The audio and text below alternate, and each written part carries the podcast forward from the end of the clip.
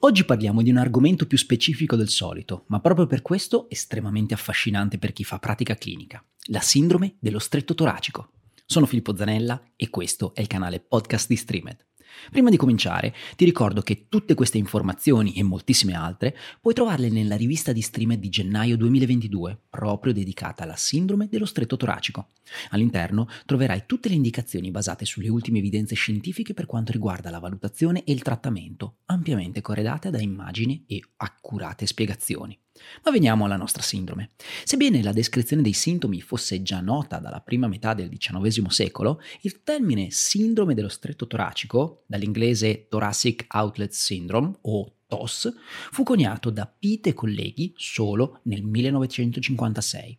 Questa sindrome è caratterizzata da un insieme di segni e sintomi all'arto superiore, quali ad esempio dolore e formicolii, dovuti a compressione o irritazione del fascio neurovascolare, cioè il plesso brachiale e i vasi succlavi, che emerge dallo stretto toracico o chiamato anche sbocco toracico, un ristretto spazio compreso tra clavicola e prima costa.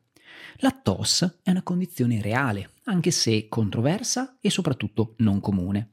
La diagnosi viene formulata il più delle volte per esclusione, dopo aver condotto un'attenta anamnesi e un accurato esame clinico delle strutture di collo, spalla e braccio.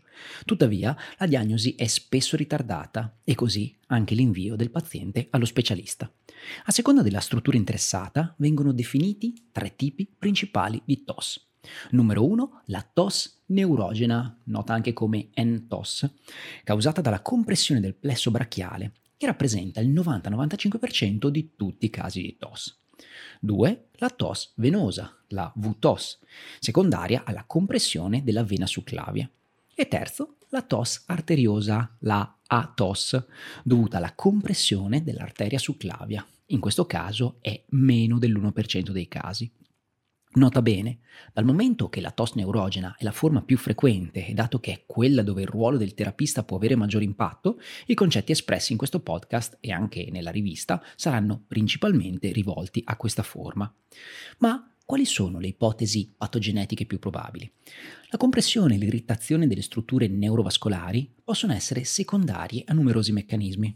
Talvolta sono dovute a malformazioni congenite e anomalie anatomiche a carico del sistema muscolo-scheletrico, tra cui la presenza di una costa sovranumeraria a livello di C7, chiamata anche la costa cervicale, la presenza di un processo trasverso di C7 di eccessive dimensioni o la presenza di un callo osseo sorgente secondario a fratture di clavicola o della prima costa. Altre possibili cause riportate in letteratura sono ad esempio i traumi, come il colpo di frusta, i movimenti ripetitivi, ad esempio attività lavorative o sportive, i tumori, la postura e i cosiddetti squilibri muscolari. Tuttavia, queste ultime due ipotesi sono quelle con il minor numero di evidenze a supporto. Ma per capire meglio questa sindrome dobbiamo fare un rapido ripasso di anatomia. Quindi, la compressione neurovascolare può avvenire in tre diversi livelli o spazi anatomici nell'area dello stretto toracico. Il primo, il triangolo interscalenico, chiamato anche triangolo scalenico o triangolo degli scaleni, che giace sopra la clavicola e che contiene il plesso brachiale e l'arteria succlavia. Il secondo, lo spazio costo clavicolare, che è localizzato tra la clavicola e la prima costa e che contiene il plesso brachiale, l'arteria succlavia e la vena succlavia. E il terzo, lo spazio infracoracoideo, anche chiamato spazio subcoracoideo o spazio del piccolo pettorale, che giace al di sotto della clavicola e che contiene il plesso brachiale, l'arteria ascellare e la vena ascellare. Il fascio neurovascolare viaggia quindi dal triangolo degli scaleni nello spazio costo-clavicolare e successivamente esce attraverso lo spazio del piccolo pettorale. La controversia che circonda la definizione esiste perché il termine TOS delinea a grandi linee solo la posizione del problema, senza definire effettivamente ciò che comprende il problema. In risposta, i ricercatori hanno cercato di fare chiarezza dividendo la TOS in due grandi categorie, quella neurogena e quella vascolare, che è stata poi ulteriormente divisa, come abbiamo visto prima, in arteriosa e venosa. Come abbiamo già detto, infatti, la TOS può consistere nella compressione del plesso brachiale, la NTOS, della vena succlavia, la VTOS e molto raramente dell'arteria succlavia a TOS. Queste forme sono distinte e raramente coesistono. Ma nel tentativo di fare ulteriore chiarezza, alcuni autori hanno diviso in sottocategorie anche la TOS neurogena, che può essere così indiscutibile o vera, dall'inglese la non-dispute and toss o true and toss, o quella discutibile barra aspecifica, cioè dall'inglese disputed and toss o non specific and toss, vedete voi. La prima definisce una condizione che è supportata da risultati diagnostici oggettivi, mentre la seconda definisce una condizione senza gli stessi risultati oggettivi. Ma parliamo adesso di valutazione e ragionamento clinico, focalizzandoci principalmente sulla TOS neurogena. I soggetti colpiti sono soprattutto donne, solitamente giovani e di mezza età. I pazienti con NTOS riferiscono dolore, parestesie e debolezze a spalla, braccio e mano. La debolezza muscolare della mano può presentarsi, nei casi più pronunciati, con perdita di destrezza e addirittura atrofia, in particolare dei muscoli dell'eminenza tenar. A questo quadro possono associarsi anche dolore al collo, in particolare alla base del collo, e mal di testa.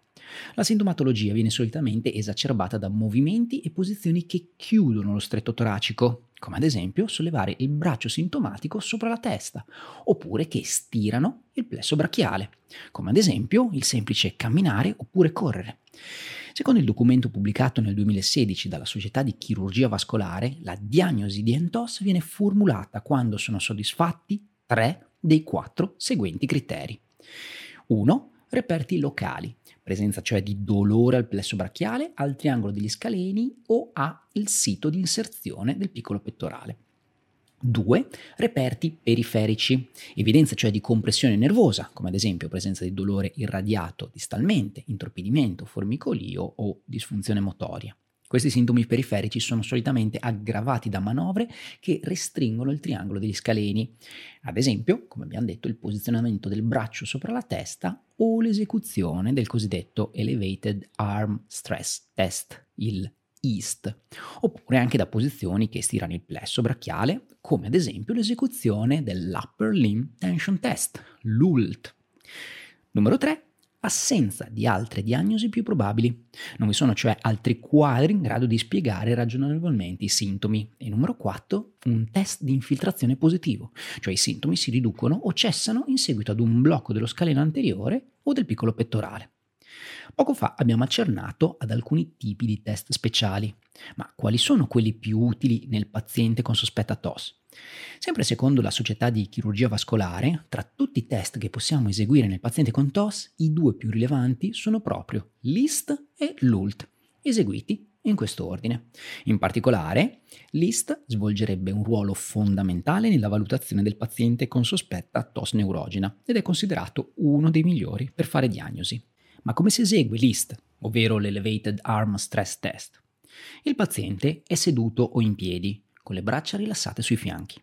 Il clinico, in piedi davanti a lui, monitora il movimento del paziente, a cui viene chiesto di abdurre entrambe le braccia a 90 gradi, con i gomiti flessi a 90 gradi. Da questa posizione al paziente viene chiesto di aprire e chiudere lentamente le mani per un massimo di 3 minuti, sempre mantenendo la stessa posizione.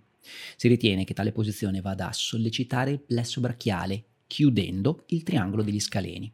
Il test è positivo per tos neurogena se il paziente inizia a riferire pesantezza alle braccia, dolore, parestesia o altri sintomi familiari dal lato interessato. La maggior parte dei sospetti pazienti con NTOS riferisce una rapida insorgenza dei sintomi tipici dagli arti superiori che molto spesso è tale da impedire la prosecuzione del test oltre i 30 o 60 secondi, quindi non c'è bisogno di arrivare a 3 minuti. Quando non c'è riproduzione dei sintomi o difficoltà a eseguire i test per tutti i 3 minuti, beh, la diagnosi di NTOS è molto improbabile e il clinico dovrebbe considerare ipotesi alternative che possono spiegare i sintomi del paziente. Ma se parliamo di valutazione, dobbiamo parlare come sempre anche di diagnosi differenziale. Nel paziente con sospetta TOS, in particolare, questa dovrebbe essere mirata ad escludere possibili patologie viscerali. Questo aspetto risulta fondamentale, in quanto il dolore sulla colonna toracica e nell'area del tronco richiede un'attenta diagnosi differenziale delle strutture viscerali, che possono essere generatori di dolore, in parte a causa della loro vicinanza anatomica. Esiste infatti una notevole sovrapposizione tra il dolore associato a disturbi viscerali e i comuni disturbi muscoloscheletrici. Tra i campanelli d'allarme per patologie viscerali dobbiamo considerare i seguenti. Presenza di dolore o pesantezza al torace, presenza di dolore che non cambia con i movimenti, presenza di dolore addominale, tosse, difficoltà respiratoria, presenza di dolore a spalla o torace in seguito ad un pasto pesante. Una volta esclusa l'ipotesi che i sintomi del paziente derivino da una patologia grave, compresi anche tumori, infezioni, fratture, eccetera, che richiederebbe quindi un referral immediato allo specialista, possiamo spostare il focus del ragionamento clinico su altre strutture e condizioni neuromuscoloscheletriche che possono generare una presentazione clinica simile alla TOS. In particolare dovremo escludere condizioni più frequenti, quali la sindrome del tunnel carpale, la neuropatia del nervo ulnare al gomito e il dolore radicolare o la radicolopatia cervicale. Beh, io per oggi mi fermo qui. Tu vuoi approfondire l'argomento? Leggi allora la rivista di streaming di gennaio 2022, dove abbiamo parlato in modo approfondito della sindrome dello stretto toracico. Troverai numerose indicazioni utili basate sulle ultime evidenze scientifiche per quanto riguarda la gestione di questa condizione clinica. In particolare, nel capitolo dedicato alla valutazione potrai migliorare la tua capacità di fare diagnosi differenziale e consultare tutti i test speciali, che sono corredati, come sempre, da immagini e descrizioni dettagliate. Inoltre, nel capitolo dedicato al trattamento abbiamo analizzato le opzioni conservative e chirurgiche e potrai accedere ad alcuni protocolli di esercizi consigliati per questa condizione. Vai su streamededu.com per scoprire un universo dedicato alla formazione in fisioterapia. Ricordati, con Streamed formi il tuo futuro.